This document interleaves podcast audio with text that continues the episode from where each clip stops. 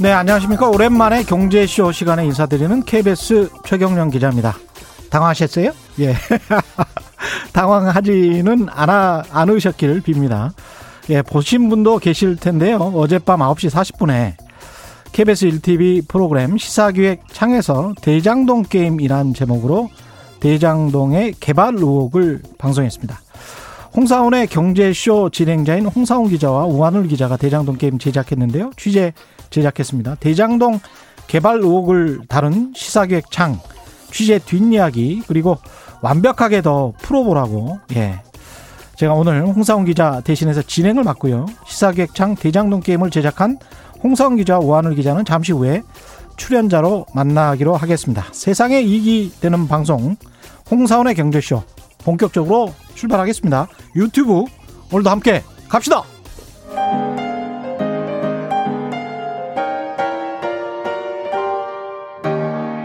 대한민국 최고의 경제 전문가와 함께 합니다. 믿을 만한 정보만 쉽고 정확하게 전해드립니다. 홍사원의 경제쇼. 네, 대장동 게임을 제작, 취재 제작한 홍사원 기자, 우한울 기자 모셨습니다. 안녕하십니까? 예, 안녕하세요. 예. 안녕하십니까? 예. 반갑습니다. 이상하게 나는 이 자리가 더 편하게 느껴집니다. 아니, 저, 오랜만에 이 경제쇼 시간에 와서 재밌습니다. 대장동 게임은 이름은 잘 지었습니다. 시청률은 괜찮습니까? 시청률 평소보다 좀 많이 나왔습니다. 그렇죠. 예. 오징어 게임 패러디한 거죠, 이거. 그렇죠. 예. 네. 그래서 저희가 이게 오징어 게임 히 어, 어떻게 보면 글로벌 히트작인데 예. 이거를 이제 패러디 한다는 것 자체가 좀 부담스럽긴 했어요. 예. 어떻게 보면 이 사안을 너무 가볍게 보는 것 아니냐. 음. 근데 사람들이 이제 오징어 게임에 공감하고 하는 그런 지점들이 사실은 우리 사회 부조리 이런 부분 이게 사실 판타지가 아니라 그렇죠. 현실이더라. 음. 정말 우리가 어 있을 그 어떻게 보면 어 있을 거라고 생각했던 그런 부, 부조리들을 이렇게 게임이라는 형태로 이야기를 풀어낸 거잖아요. 그런 것들과 유사한 것들이 지금 현실로 벌어지고 있고 지금도 지금 어 국감에서 지금 이게 논란인데 어 이런 부분들을 저희가 어 알기 쉽게 어 하기 위해서는 어 적절했다 이렇게 판단했습니다. 홍상 기자는 어떻게 그 참여하게 됐습니까? 저는 사실 뭐 이 경제쇼 매일 데일리 프로그램을 진행하기 때문에 아 사실 직접 시사기획 창에 뭐 제가 소속은 거기지만 직접 참여는 못 하는데 예. 제가 시사기획 창에 있을 때 부동산 관련 취재를 여러 번 했었잖아요. 음. 또 시행 뭐 재건축 재개발 이런 것도 그래서 아 이거 보니까는 관심 있더라고요. 그리고 제가 관심 있었던 거는 그 종잣돈 이게 매우 의심스러운 부분이 있었어. 그래서 그렇죠. 좀 그래 개인적으로 알고 있었던 부분도 있었고 그래서 아 그럼 거기 내가 일부 내가 참여를 하겠다. 라고 손을 든 거죠. 네.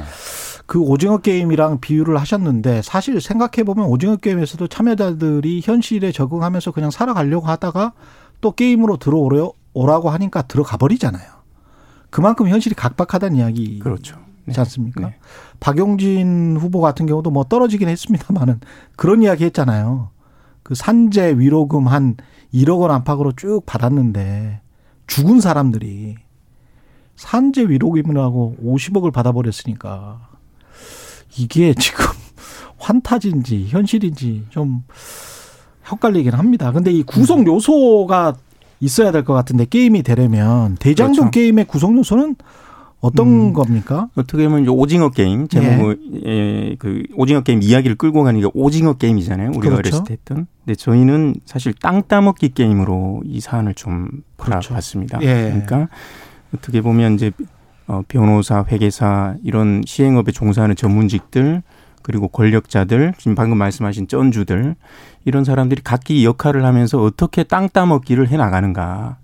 그리고 그 땅은 사실 서민들이 어 원주민들이 사는 땅이죠. 어 그런 땅들을 대상으로 어떻게 땅 따먹기를 해 가느냐. 저희들이 이제 그 땅 따먹기 게임의 사요소 이렇게 봤습니다. 먼저 땅 좋은 땅이 있어야 됩니다. 어 이른바 시행업자들은 아무 땅이나 하질 않죠.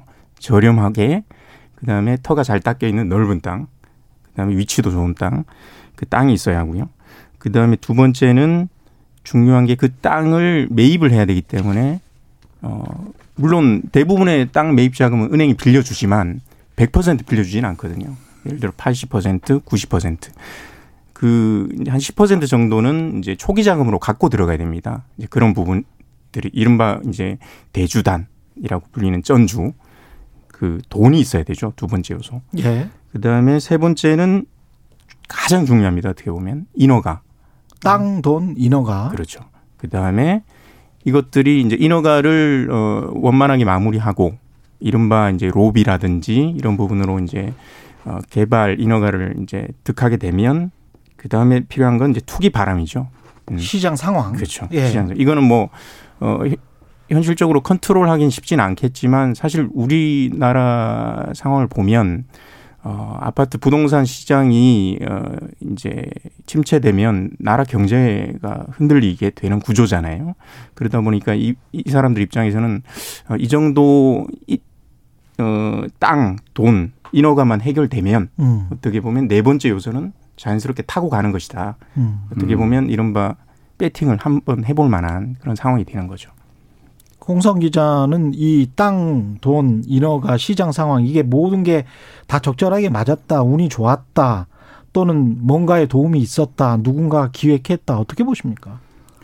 뭐 정확한 건 지금 뭐 사실 수사가 진행 중이니까 그렇죠. 예. 사실 이게 워낙 복잡하고 너무 많은 우연의 일치가 들어맞은 건 맞아요. 예. 운도 좀 있었던 것 같긴 해요. 당연히 그렇죠. 그때만 해도 2015년만 해도 사실 강남도 미분양이 나왔을 때니까 음. 부동산 시장이 안 좋았지만은 이게 막 택지로 전환돼서 이제 팔고 그럴 때 그때부터 이제 부동산 바람이 불었기 때문에 운도 좋았고 누군가 기획했느냐 안 했느냐 그건 솔직히 모르겠습니다. 그렇죠. 예. 예. 그건 제가 확인하지를 못했기 때문에 말할 수는 없죠. 음.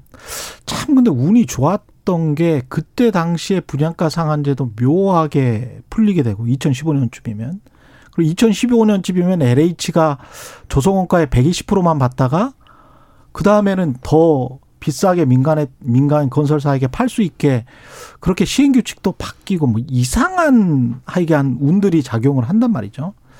그런데 그것과 이게 성남시하고는 직접적으로 연결이 안 돼 있으니까 그거는 운이라고 봐야 될 것 같고 그렇다면 이제 성남시와 관련된 거는 땅하고 초기 자금 돈인데 땅은 있었던 거고 땅은 음. 인허가와 연관, 연관된 것이고 이 초기 자금 돈은 이게 원래 이, 사, 이 사람들이 여러 사람들이 이 땅에 2015년 이전에 투자를 했다가 좀 말아먹고 돈이 묶이고 검찰에 잡혀가기도 하고 그러지 않았습니까? 그렇죠. 예, 그 부분 좀 말씀드리면 예.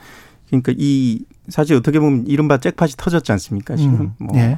물론 출자금 2021년에 그죠? 출, 출자금 대비 뭐 11만 퍼센트다. 사실 그게 이제 수익률은 아닌데 음. 어, 여튼 자기 자본 대비는 아니지만 여튼 출자금 대비 이렇게 많은 수익을 올렸다는 거에 대해서 사람들이 공부를 하는데 사실 첫 번째 게임은 실패했습니다. 어, 물론 그 지금 현재 2015년 대장동 개발 때 참여한 남욱이라든지 정영학 회계사 이런 사람들이 초창기에 참여한 그 게임이었지만 초창기 게임은 실패했습니다. 당시에 어 아시겠지만 그 이강길 대표 예. 이분이 지금 언론에 많이 나와서 얘기를 하는데 저희도 인터뷰를 2011년. 했거든요. 그렇죠. 예. 2008년에서 9년, 2008년에서 예. 2011년까지 음. 한 3년간 어 민영 개발을 어, 민간 주도 개발을 추진했죠. 예. 어 땅도 있었고요. 예. 어, 그리고 어 전주도 있었습니다. 부산저축은행이죠. 그렇죠. 당시 이제 1,800억 원 가량의 어 자금을 빌릴 수 있었고 그런데 이제 세 번째 요소 인허가 여기서 인허가를 받기 위해서 어떻게 보면 어 로비도 하고 어 이제 어 실제 이제 돈을 뿌렸던 것이죠. 예. 그런데 그 뇌물 혐의가 포착되면서 사실은 그 대표가 구속되면서 이 사업이 예. 어, 이제 마무리가 되는 어, 그런 실패 기억들이 있는 상황이었습니다. 그럼 2011년에는 그렇게 마무리가 됐고 그랬는데 2015년에 인허가를 할 때는 그야말로 설계는 누가 한 거예요? 이렇게 민간 합동으로 한 다음에 그 다음에 배분이랄지 이런 것들은 누가 한 겁니까? 그러니까 그게 이제 가장 알고 싶은 예. 그분이 한 걸 텐데 예. 그분이 누군지를 저희도 알고 싶죠. 음. 뭐 그런데 어쨌든 어 엊그제 이제 국감에서 서울중앙지검장은 이제 그분이 우리가 말하는 그 정치인 뭐 이재명 지사를 말하는 거겠죠. 이재명 지사는 아니라고 얘기를 했어요. 중앙지검장이 예. 예. 왜냐하면 검찰에서는 지금 그 녹취록을 다 갖고 있을 테니까. 그렇죠. 그분을 검찰 내부에서 이미 특정을 했으니까는 특정인은 아니다 이렇게 말했을 거 아니에요. 예. 그러니까 저희가 그럼 그 다른 사람은 누구겠느냐. 음. 그 부분을 저희가 계속 좀 어, 따라가고 있는 중이죠. 근데 예. 그분이 누군지는 저희도 밝혀내지 못했습니다. 추정만 가는 거죠. 근데 이 자본시장에서 보통 땅을 가지고 있는 사람들, 땅에 묻었는데 초기 자본을 댄 사람들, 그게 대출의 형태든 투자금의 형태든 그 초기 자본을 댄 사람들이 결국은 전주다. 이른바 쩐주다 이렇게 음. 이야기를 하지 않습니까? 쩐주라고 해야지 더 이미지가 확 와닿지. 그러니까요. 그 쩐주와 땅을 나눠 먹는 건데 네. 그 쩐주가 그 새로 들어온 거잖아요. 사실은 남욱 그렇죠. 변호사가 네. 한 1,800억 정도 땅을 매입을 했다가 실패를 하고 예. 2015년에 김만배 씨가 인허가를 받으면서 새로 쩐주가 들어온 건데 그 새로운 쩐주는 지금까지 밝혀진 걸로는 SK 관련사 아닙니까?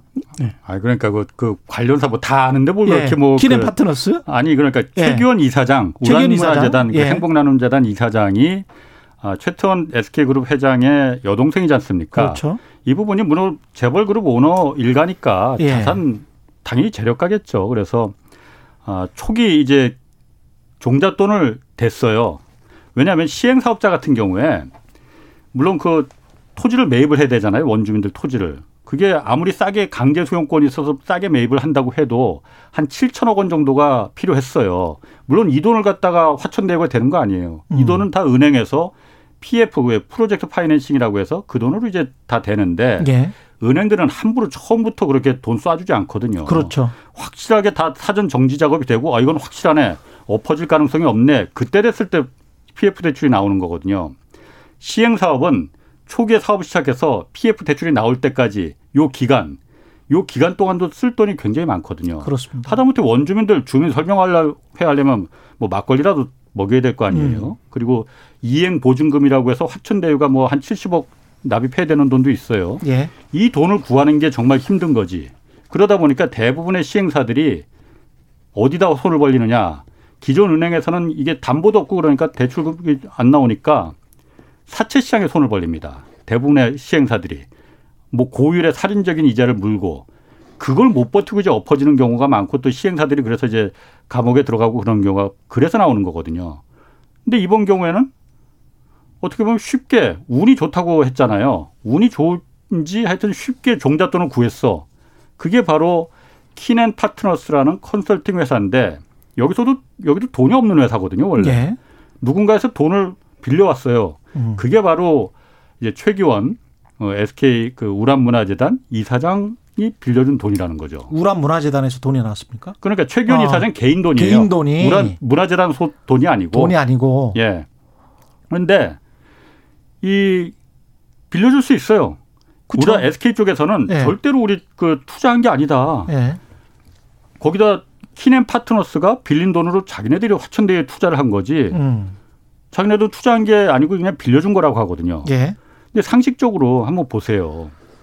모든 개발사뿐만이 아니라 모든 다른 것들은 가장 절실한 돈이 그 초기 종잣돈이었는데 그걸 누군가 대준다고 천군만마를 얻은 듯한 기분이었을 거예요 아마. 음. 그 돈이 들어온다고 했을 때 지금 어쨌든 보면은 대장동 사업이 잭팟이 아까 우한월 기자 말대로 잭팟이 터졌잖아요. 예.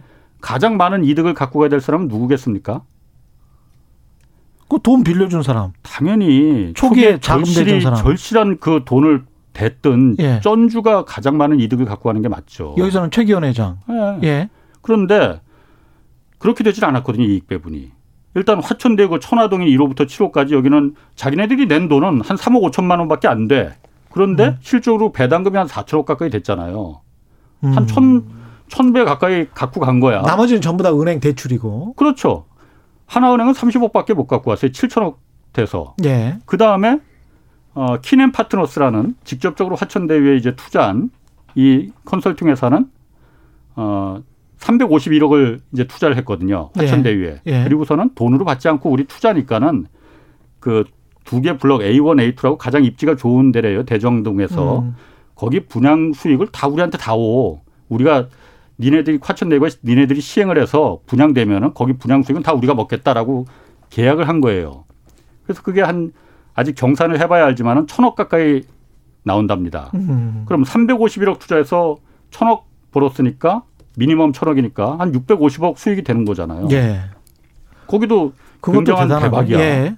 그러면 가장 공이 큰 최기훈 이사장 그럼 얼마를 벌었느냐?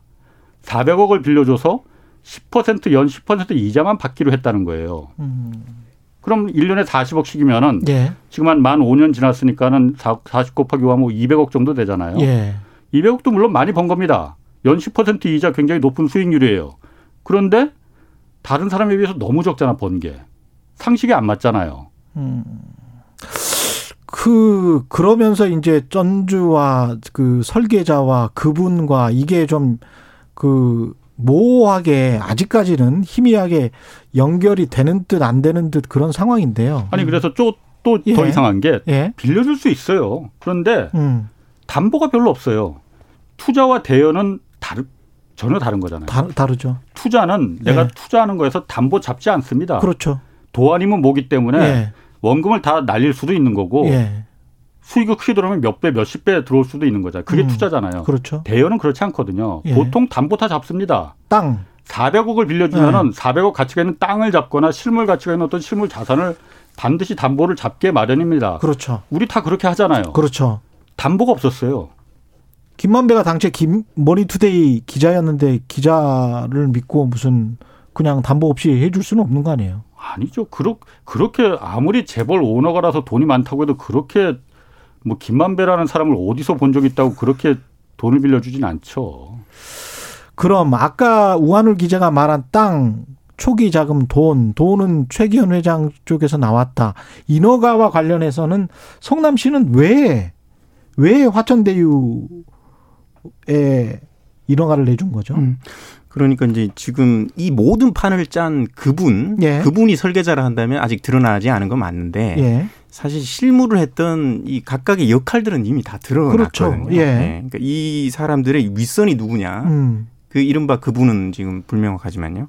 그래서 이제 좀 더 말씀드리면 아까 1라운드 첫 번째 게임 어, 대장동 초기 개발 초기 사업자 거기 참여했던 설계자들이 있습니다. 어, 정영학 회계사, 그리고 남욱 변호사 그리고 어 배모 기자 YTN 배모 기자 그다음에 이름 말해도 되지 않나요? 다 음. 그렇습니까? 네, 배성준 기자, 예. 김만, 김만배 기자 음. 요런 분들이 다 어, 2000, 어, 유동규, 예. 어, 유동규 전 본부장까지 해서 2010년, 2009년 이때 다 서로 알고 지내고 이 사업에 어떻게 보면 진행을 다 챙겼던 사람들이거든요. 이미 2009년부터? 네. 그런데 실패했지 않습니까? 예. 왜? 사실 성남시장 그 이재명 지사가 이걸 막았습니다. 예. 네. 그건 맞습니다. 음. 왜냐하면 민영 민영 주도의 개발을 막은 사람은 이재명 지사예요. 예. 당시에 이제 2010년도 이제 성남시장 초선되고 그죠 초선되고 예. LH는 어 우리가 알고 있다시피 이제 MB 정부에서 LH는 어돈 되는 거 하지 마라. 어. 라고 이명박 대통령 이 이야기를 하고 어. 민간에서 못하는 공공 영역에서 집중하고 예. 민간은 민간이 잘하는 걸 해야 된다. 예. 그러다 보니까 이제 민영 개발이 이제 바람을 타다가 음. 어 이재명 시장이 이제 당선되고 나서 당선되고 들어, 예, 2010년도에 이거를 막은 거죠.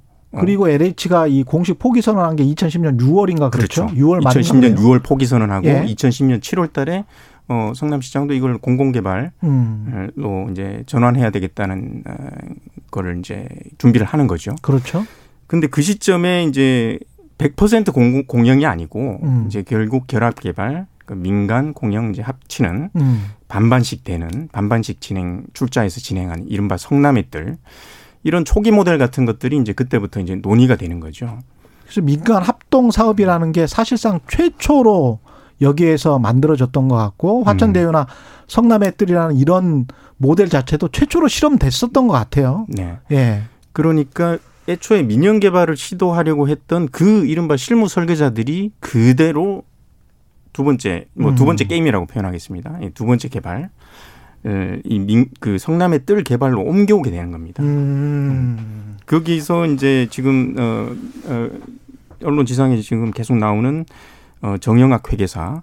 정영학 회계사는 사실은 어, 본인이 어, 공익 제보자다.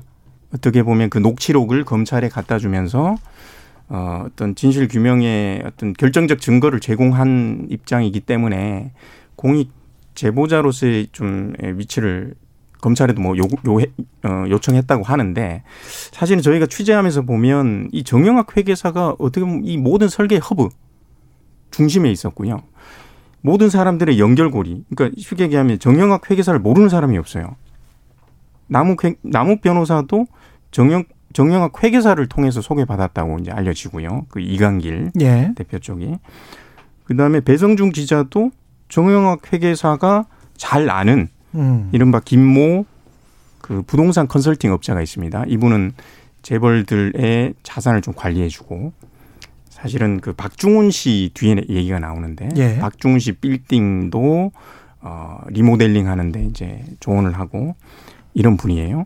이런 분을 통해서 배성준 기자를 알게 되고 배성준 기자를 통해서 김만배 기자를 알게 되고 그렇게 그렇게 서로 어, 이 사업을 설계를 하는데 참여하는 거죠. 역할 분담을 합니다. 정영학 회계사는 우리나라에서 이 도시 정비업 쪽에서는 거의 1위로 꼽히는 회계사거든요. 음. 그러니까 회계 업무뿐만 아니라 도시 개발 사업을 어떻게 진행해야 되는지 제도를 다 꿰고 있었고 어떻게 하면 수익이 극대화되는지에 대한 설계, 자문 이런 것들을 우리나라에 최고로 잘한다고 정평이 나 있는 분이에요. 이제 본인의 사업을 하게 된 거죠. 이제 자문을 하다가 본인의 사업을 하면서 어, 이 구체적 설계는 정영각 회계사가 맡고 이른바 배성준 기자, 김만배 기자, 성남시의회 인맥기 다다 있고 성남시 공무원들도 잘 알고 마당발 이런 분들이 인허가 부분을 맡는 걸로 조력을 하는 걸로 음. 음, 서로 역할 분담이 되는 것이고요. 남욱 변호사는 땅을 갖고 있지 않습니까? 예. 예. 그리고 당시에 초창기에는 그 국회 음. 로비 LH 어, 본인이 뭐 인정하는 부분일 겁니다. 당시에 LH 공영 개발을 막기 위해서 국회 보좌진들을 어뭐 LH 관련 자료도 좀 받고 이런 식으로 이제 이강길 당시 초기 사업자로부터 활동비를 받아서 그런 역할들을 했거든요. 음. 땅, 전주, 이 로비 이미 땅을 기 확보하고 있는 남욱 변호사 측이 아무래도 콘소시엄 승인 받기는 쉬웠을 거는 그렇죠. 같아요. 왜냐하면 지주 작업이 맞습니다. 훨씬 더 빨리 진행될 수가 맞습니다. 있고 성남시 네. 입장에서는 어 저렇게 빨리빨리 진행되고 그 다음에 누구 전주 이른바 그렇죠. 전주까지 데리고 오고 네. 하나은행 콘소시엄이 하여간 공모를 한 그렇죠. 거니까 네. 그러면 하나은행이면 믿을만해. 네. 그러면 똑같은 그 조건이라고 하면 게다가 돈도 더 많이 써냈잖아요. 그러면 똑같은 조건도 아니고 돈도 더 많이 써냈지 게다가 땅도 한 3분의 2 정도 가지고 있다고 하지. 그러면 저쪽에 주는 게 훨씬 더 개발 사업 그렇죠. 하는 데는 훨씬 더 음. 빠르고 음. 좋죠. 바꿔서 얘기하면 네. 우리나라에서 대장동 개발을 원하는 시행업자라면 네. 남욱 변호사 손을 잡지 않을 수 없었던 거죠. 아, 역으로 말하면 네. 그러네. 네. 그러니까 어떻게 그렇게 본다면 본인이 직접 하는 것이 가장 낫겠죠. 그렇죠. 예. 근데 뭐, 음. 지금 이 상황에서 남욱 변호사는 남욱 변호사도 마찬가지로 천문학적인 금액을 배당받게 되는 겁니까? 그렇죠. 이미 천억 원을 네. 어, 천억 천억 정도는 네. 1억 일단 출자금 자기 돈 낸 거는 음. 집어넣은 거는 1억 조금 넘어요. 음. 근데 배당금은 천억이 넘으니까 뭐 그러니까 좀 그 여기서 그 이른바 공에 비해서 예. 이 사람들은 뭐 물론 남욱 변호사 아까 우한을 기자 말대로 여기서 나무가 없으면은 이거는 시행을 못 한다고 하지만은 그 외 나머지 인물들도 너무 많은 돈을 갖고 갔는데 음. 정말 공이 큰 뭐 저는 어차피 그, 그 전주 종잣돈에 관련해서만 제가 취재했으니까 저도 오늘 패널로 출연했으니 예. 분량을 좀 채워야 합니다. 예, 말씀하십시오. 그래서 예. 그 부분을 좀 이어가면은 제가 굉장히 의심스러운 게 뭐냐면은 아까 그래서 최기현 이사장이 그 그냥 빌려준 거라고 했잖아요. 예. 그 키넨 파트너스 빌려간 사람들은 보고했느냐, 음. 당신이 무슨 일에 이거 돈을 쓰는지 보고했느냐. 최기현 이사장은 최기현 이사장은 모른다고 했거든요. 음. 대충만 들었지 뭐 사람들이 성남 어디서 뭐 아파트 개발 사업 하는데 뭐 한다 뭐 이런 얘기만 들었지 자세히는 몰랐다라고 했는데 저희가 그 키넨 파트너스의 그 재무 담당 임원을 한 두 차례 통화를 했습니다. 그런데 보고했다는 거예요. 왜냐면은 가장 중요한 쩐주한테 종잣돈을 갖고 온 쩐주한테 설명을 안 하고 이걸 돈을 집행할 수는 없다. 그래서 이게 누구한테 지금 투자를 하는 거고 투자 금액은 얼마나 되고 또 무슨 목적이냐 그리고 심지어는 예상 수익이 어느 정도 될 거다라는 것까지 다 보고를 했다는 겁니다. 최기원 회장한테 보고했다. 그렇죠. 예. 그런데 일단 최기원 회장 그런데 그 일절 이제 그, 그 부분 아니라고 말은 하고 있어요. 누구 말이 맞는지는 모르겠습니다. 그런데 좀 더 이상한 게 또 하나 있어요. 어쨌든 그 키넨 파트너스는 여기서 어 이제 투자를 해서 이제 올해 이제 한 천억 가까이 들어오잖아요. 그런데 작년 재작년에 우라문화재단에 수십억 원을 기부를 합니다. 음. 기부금을 냅니다. 예. 뭐낼 수 있어. 예. 그러니까 작년 그 그러니까 키넨 파트너스가 9억을 내고 예. 우르 그 키넨 파트너스의 그 대표가 있습니다. 박모 씨라고. 지금은 대표가 바뀌었지만은 음. 그 사람이 당시 대표였는데 개인 돈으로 30억 원을 또 재단에 기부금을 냅니다. 낼 수는 있지만은 키넨 파트너스라는 회사가 그렇게 경영 상태가 좋은 회사가 아니거든요. 어. 특히 그 호텔 사업은 하는 자회사가 있는데 그 자회사는 자본이 완전히 잠식됐고 더 이상 경영이 이게 존속될 수 있을지 의문스럽다라고 감사 보고서에 적시가 될 정도인데 아니, 그런 회사가 기부금을 낸다? 그러니까 그게 말이 되느냐. 그래서 저희가 아, 또 더 한 가지 더 이상한 거는 음. 그 박모 대표라는 사람이 어쨌든 351억을 투자해서 천억을 번 거잖아요. 예. 순수익이 한 651억 현금으로 이제 곧 들어오잖아요, 올해. 음. 그런데 이 사람이 키넨 파트너스라는 회사의 지분을 100% 갖고 있는 뭐 개인 회사나 마찬가지거든요. 예. 지분을 100%를 전부 다 재작년에 다른 사람한테 넘깁니다.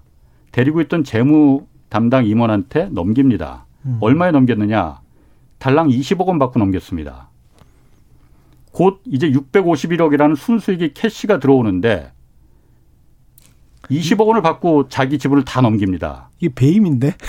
아니 그래서 저희가 그래서 어렵게 그 사람을 예. 찾았어요. 그 박 뭐 대표라는 사람은 예. 일주일 뭐 전화 카톡도 안 봐. 뭐 그래서 집 앞에서 기다렸다가 몇, 며칠 좀 기다렸다가 좀 만났는데 나 솔직히 이해를 못 하겠다. 그랬더니 이분이 그렇게 얘기를 하는 거예요. 자기는 일단 담보도 없이 어떻게 빌려 그 최근 이사장이 당신한테 돈을 빌려줬느냐 400억을 그랬더니 음. 서로 신뢰 관계가 있어서 아마 다른 사람한테 그 돈 빌려줬으면은 자기가 못 빌리 빌려주지 말라고 했을 텐데 예. 자기라서 빌려줬다. 그리고 일반 사람들은 아마 이해 못하는 게 당연할 것 같다. 자기가 봐도 그런데 우리는 그런 신뢰 관계가 있었다라고 하고 그 다음에 20억 원에 넘긴 건 아니 그거 전에 예. 기부금 준 건 어떻게 된 거냐? 예.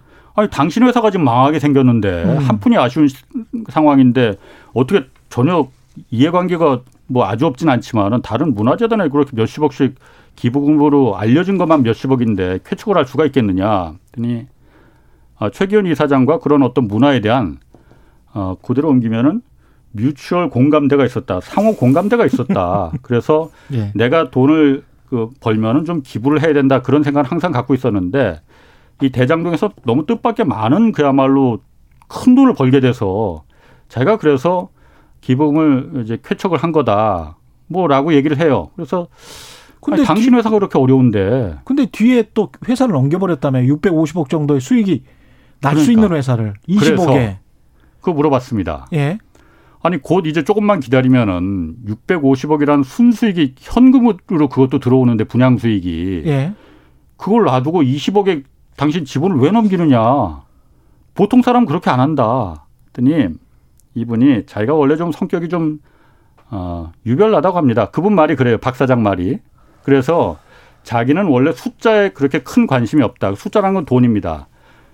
돈을 마, 남들은 돈을 많이 버는데 관심이 있지만은 자신은 돈을 많이 버는데 그렇게 관심이 많지 않다. 대신 돈을 잘 쓰는데 자기는 관심이 많다. 그래서 20억을 넘길 때 그 정도는 그 당시에 뭐 회사를 넘기고 나올 때 돈이 그렇게 큰 이슈는 자기는 아니었다. 아, 아니었다라고 해서 제가 솔직히 못 믿겠다고 했어요. 어. 당신 말을 내가 믿지를 못하겠다. 보통 사람들 그렇게 하지 않는다. 지금 거짓말 하는 거 아니냐. 네. 그랬더니 일반 국민들의 그 상식적인 그 눈높이에서 봤을 때는 이해가 안 되는 부분이 있을 것 같다고 자기도 뭐 그렇게 생각은 든대요. 그런데 자기가 워낙 좀 독특한 사람이라서 믿지는 못하겠지만은 그게 사실이다. 믿어달라라고 얘기를 하더라고요. 원래 이거 이런 경우는 뒤에 전주가 따로 있었던 경우, 그 전주에 다시 넘겼던 경우, 또는 제3자가 전주였던 경우, 우리가 보통 취재하다 보면 이런 경우 많이 음. 당하지 않습니까? 일반 보통 사람들은 이렇게 아무리 돈에 물력이 없다 하더라도 그렇게 하지 않죠. 2000년대 초반인가요? 삼성물산에서 저 중앙아시아 그 러시아 연방 원래 있었던 나라에서 그 구리광산인가 발견됐었는데 삼성물산 과장한테 그냥 다 넘겨버리고 몇 달 후에 그 영국 런던 증시에 상장됐던 일이 있었거든요. 그리고 구리왕. 구리왕. 아. 그리고 몇 조를 그냥 날려버린 삼성물산 입장에서는 그래서 이게 뭐 뭐지? 도대체 삼성물산은 바본가? 근데 그게 사실은 뒷돈을 챙기기 위한 어떤 뭔가의 모종의 자금을 만들기 위한 그래서 국내로 자금들이 들여오는가 안, 안 들어오는가 그것을 또 감시한다고 또 시민단체들이 난리가 나고 그랬던 적이 있었는데 비슷한 식의 어떤 방식이에요. 음. 이 사람이 그렇다는 건 아니고 하여간 비슷한 식의 방식을 지금 취하고 있는 겁니다. 그렇죠. 이 사람 같은 경우는. 아, 예. 어, 제가 그러니까, 잠깐만 말을 음. 마저 끝내고 어, 제가 생각하기에는 어쨌든 이 종잣돈 400억 원이 최기현 이사장으로부터 시작된 400억 원이 이 대장동의 모든 이, 이 잭팟을 터트린 건데 출발점은 거기지 않습니까? 예. 누구보다도 가장 그 그런데 어쨌든 제가 지금 좀 설명한 것 중에서도 이해가 일반인들의 상식으로 도저히 납득이 안 가는 부분이 너무나 많거든요. 그렇죠. 나 같으면 그렇게 돈 안 빌려주는데 어. 돈 그렇게 담보도 안 잡고 어떻게 400억, 4억도 아니고 400억을 아무리 돈이 많더라도 빌려주겠느냐. 그리고 기부금이 그렇게 몇십억을 자기 회사가 망하게 생겼는데 음. 돈 빌려줬다는 그 문화재단에 그렇게 몇십억을 주겠느냐. 여러 가지 뭐 하여튼 이해가 안 맞는 부분이 있잖아요. 예. 그 부분을 가장 쉽게 명확하게 상식적으로 설명해 줄 사람은 한 사람밖에 없습니다. 누구요? 전주 돈 빌려준 사람. 당사자죠. 당사자가 말을 해야죠. 그이 전주나 또는 뭐 야당에서는 이익공동체였던 사람이 이재명 전 성남시장이다 이렇게 주장을 하고 음, 있고 음. 또 다른 관측으로는 몇 명의 이름이 지금 나오고 있지 않습니까? 몇 명의 이름이 예. 한세 명 정도의 이름이 나오고 있는데 지금 상황 어떻게 보세요? 진짜 전 전주나 이 공동체나 그러니까 지금 어홍 선배 말씀 제가 좀 부연을 좀 하면 예. 그 전주를 밝히는 게 왜 중요하냐라는 음. 관점에서 보면 이 돈의 흐름을 제가 잠깐 설명드릴게요.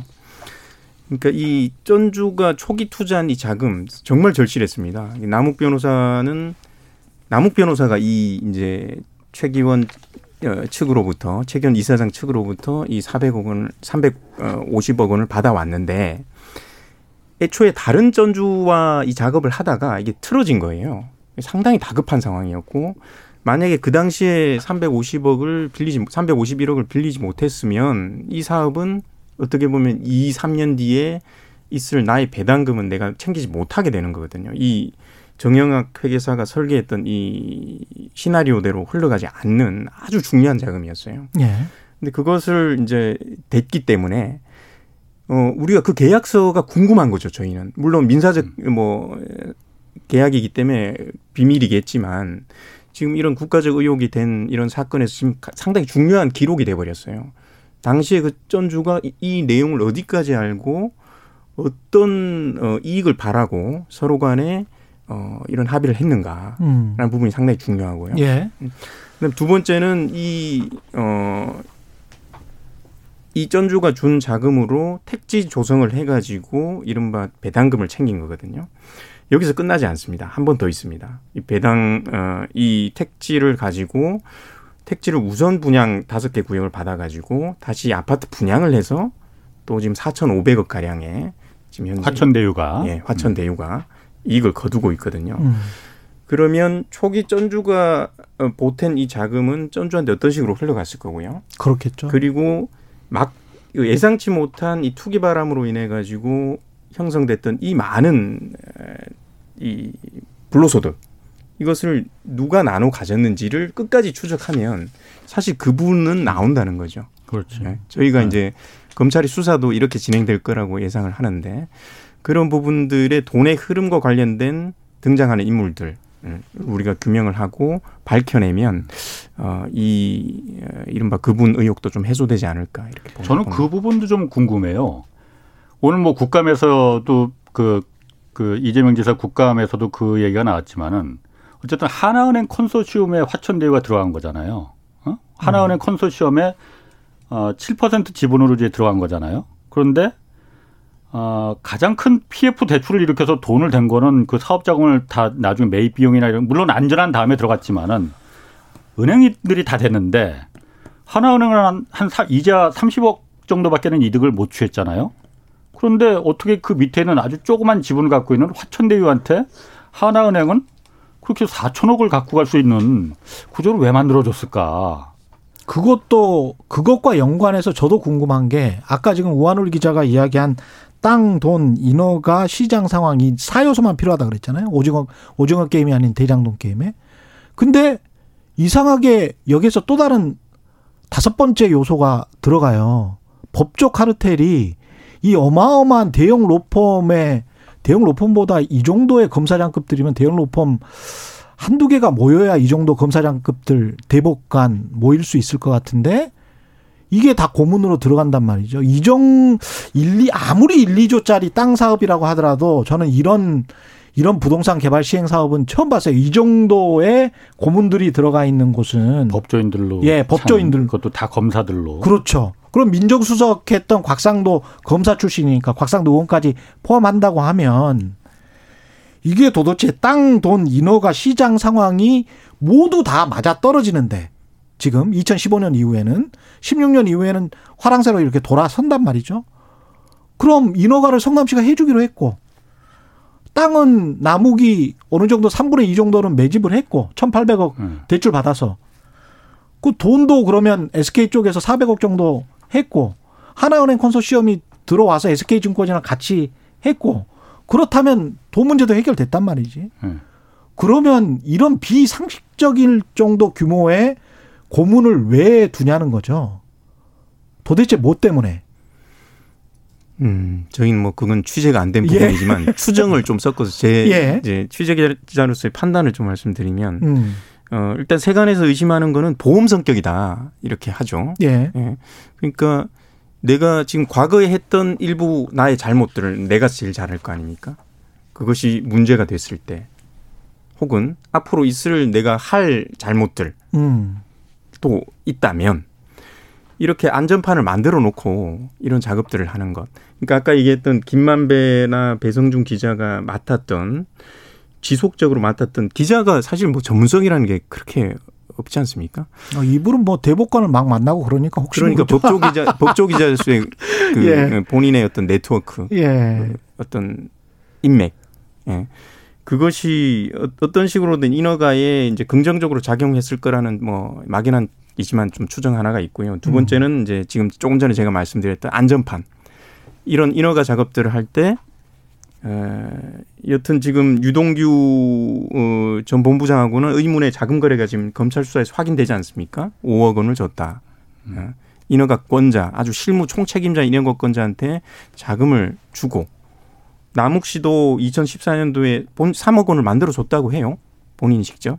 물론 대가성은 없고 도와줬다 이런 취지지만 이런 식으로 유동규라는 사람에게 실권자에게 계속 이제 자금을 대주고 이런 상황에서 어 내가 이게 문제가 될 경우에 어 이른바 게임에 탈락할 경우에 음.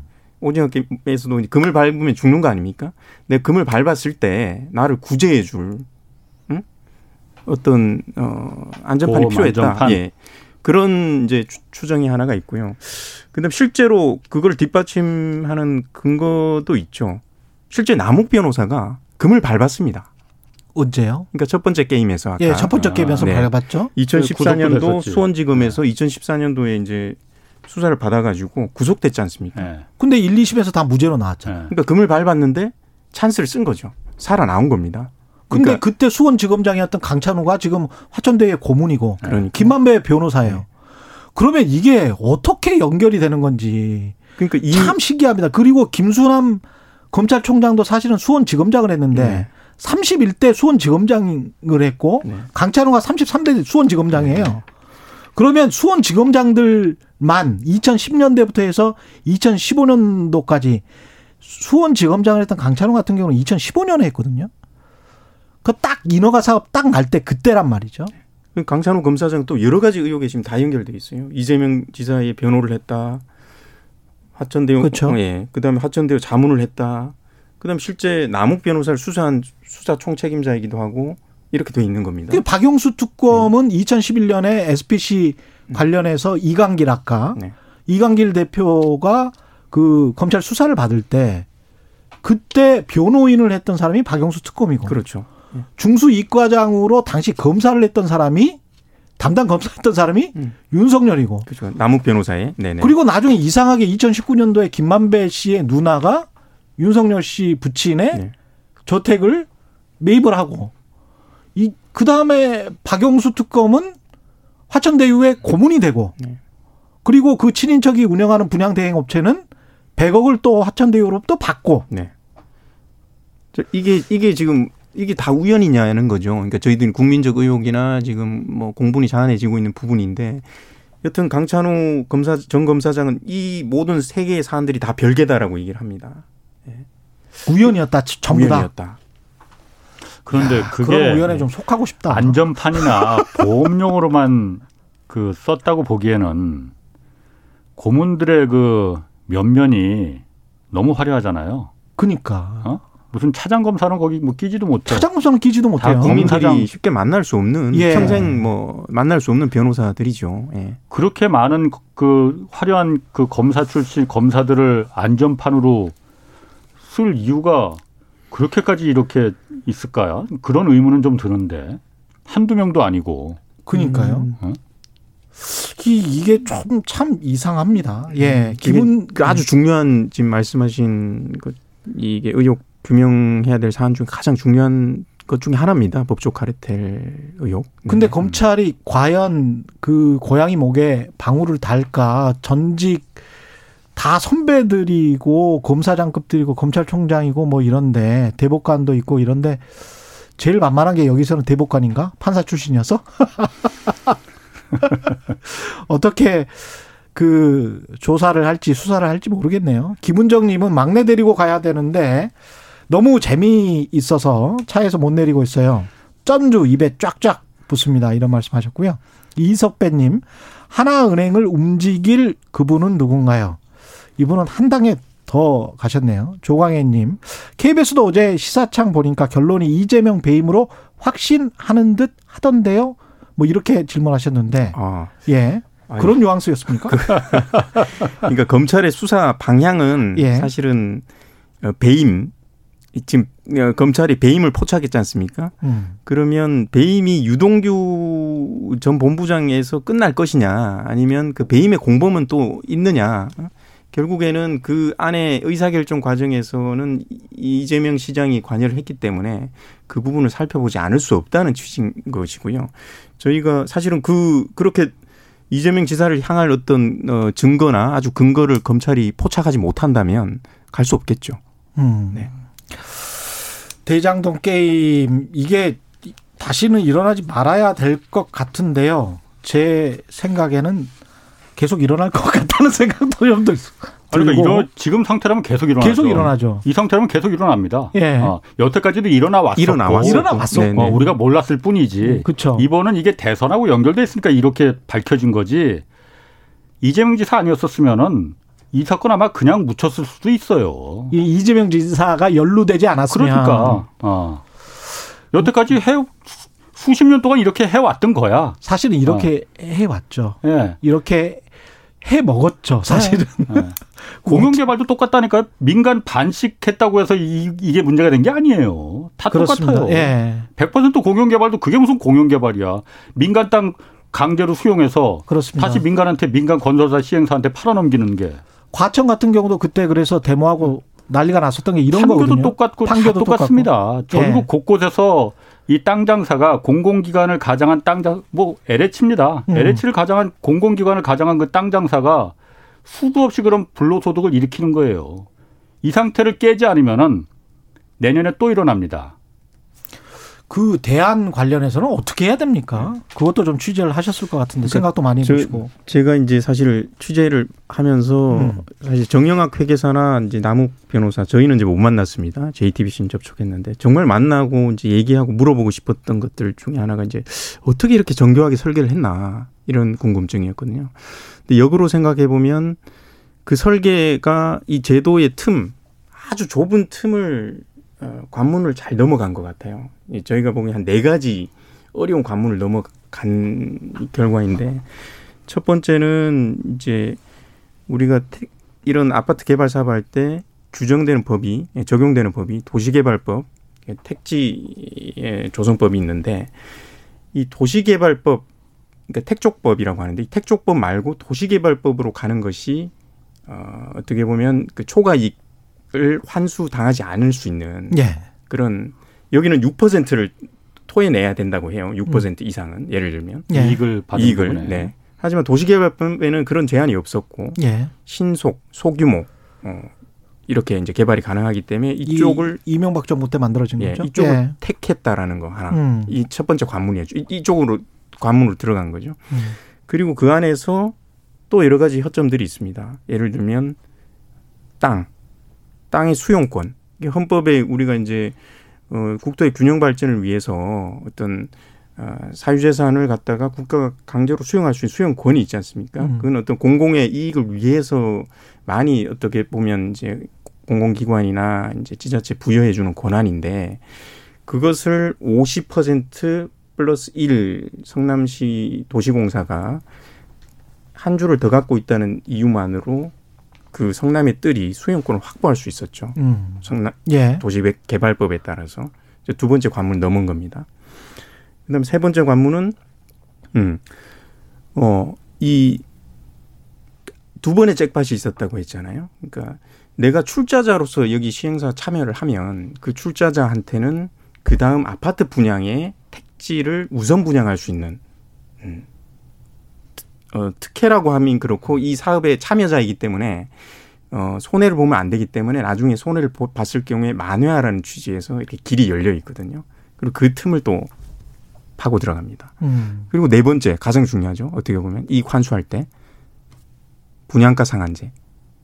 그러니까 성남의 뜰은 어, 공공도 참여했지만 사실은 민간 자본이 들어가서 그 성남 도시개발공사는 돈을 대지 않았거든요. 출자만 했지. 인허가 부분만 챙겼죠. 근데 이게 사실 민간 사업이에요. 어떻게 보면. 그러다 보니까 민간 사업은 또 분양가 상한제를 적용받지 못하는 음. 어떤 어, 그런 부분들의 혜택을 받게 돼 가지고 다시 말하면 비용은 최소, 그렇죠. 이익은 최대. 이거를 구현할 수 있게 된 거죠. 그래서 음. 이네 가지 관문을 아마 설계자도 다 인식하고 있었을 거고 음. 그 좁은 틈들을 어떻게 들어갈 것인지 설계에 다 반영했을 거고요. 어떻게 보면 이거는 뭐 이재명 지사 뭐 그 그분 뭐 윗선 이런 부분뿐만 아니라 우리가 제도의 허점이 예. 이미 드러나 있었고 활용되고 있었다 수년 동안. 그럼 밑장을 다 닫아야 되나요? 다 규제해야 되나요? 어떻게 해야 됩니까? 아니 그러니까 민간이 할 일은 민간이 있고 그렇죠. 공공이 할 일은 공공이 있는 거예요. 예. 민간을 강제할 수는 없는 거예요. 그럼요. 우리가 공산주의 예. 사회주의 아니지 않습니까? 그렇습니까? 공공은 예. 공공의 역할을 하면 됩니다. 음. 어떻게 하면 되느냐? 불로소득이 나지 않게끔 그런 방식을 쓰면 됩니다. 지금 시간이 다 됐기 때문에 제가 네. 뭐 길게 설명할 건 없고 음. 저희가 그래서 그 이번에 시사교육청 본방에서는 이제 그 대안까지 저희가 담지는 못했고 네. 유튜브 이제 컨텐츠로 어, 저희 시사교육청이 제안하는 음. 불로소득이 생기지 않는 공공 개발 방식이 어떤 게 있겠느냐. 음. 이거 사실 이번 여당이든 야당이든 다 대선 주자들이 공약으로 그런 토지 임대부 방식 같은 그 불로소득이 생기지 않는 개발 방식을 제안하고 있습니다. 홍준표, 윤석열 후보도 하고 있는 겁니다. 예. 그렇죠. 예. 이재명 후보도 마찬가지고 여당, 야당 다 마찬가지입니다. 다 하고 있는 겁니다. 아. 예. 그 부분을 하겠다고 선언하면 국가가 선언하면 되는 겁니다. 그쪽으로 가자. 공공 예. 개발은. 예. 예. 마칠 시간이 됐네요. 저는 재밌었습니다. 어떻게 뭐 댓글에 예. 최경영이 더 낮다고 뭐 그런 아니 뭐 그럴 나와요? 일은 없죠. 그럴 어? 일은 없고. 제가 지금 예. 하도 그냥 그 최경영 예. 빨리 데리고 오라고. 그럴 일은 없고. 저는 경제쇼 양대산맥 모시고 재밌었습니다. 예, 또 홍사원 선배가 다시 하셔야 되고요. 예, 저는 KBS 최경영 기자였고요. 최경영의 최강시사 아침에도 좀 들어주시고요. 예, 우한일 기자 수고하셨고요. 네, 예, 마지막으로 클로징 해주십시오. 아, 네. 예. 오늘 두 분 정말 고맙습니다. 어, 이렇게 프로그램 빛내주셔서 저는 KBS 홍사훈 기자였고요. 내일 다시 찾아뵙겠습니다. 지금까지 경제와 정의를 다 잡는 홍반장 홍사원의 경제쇼였습니다.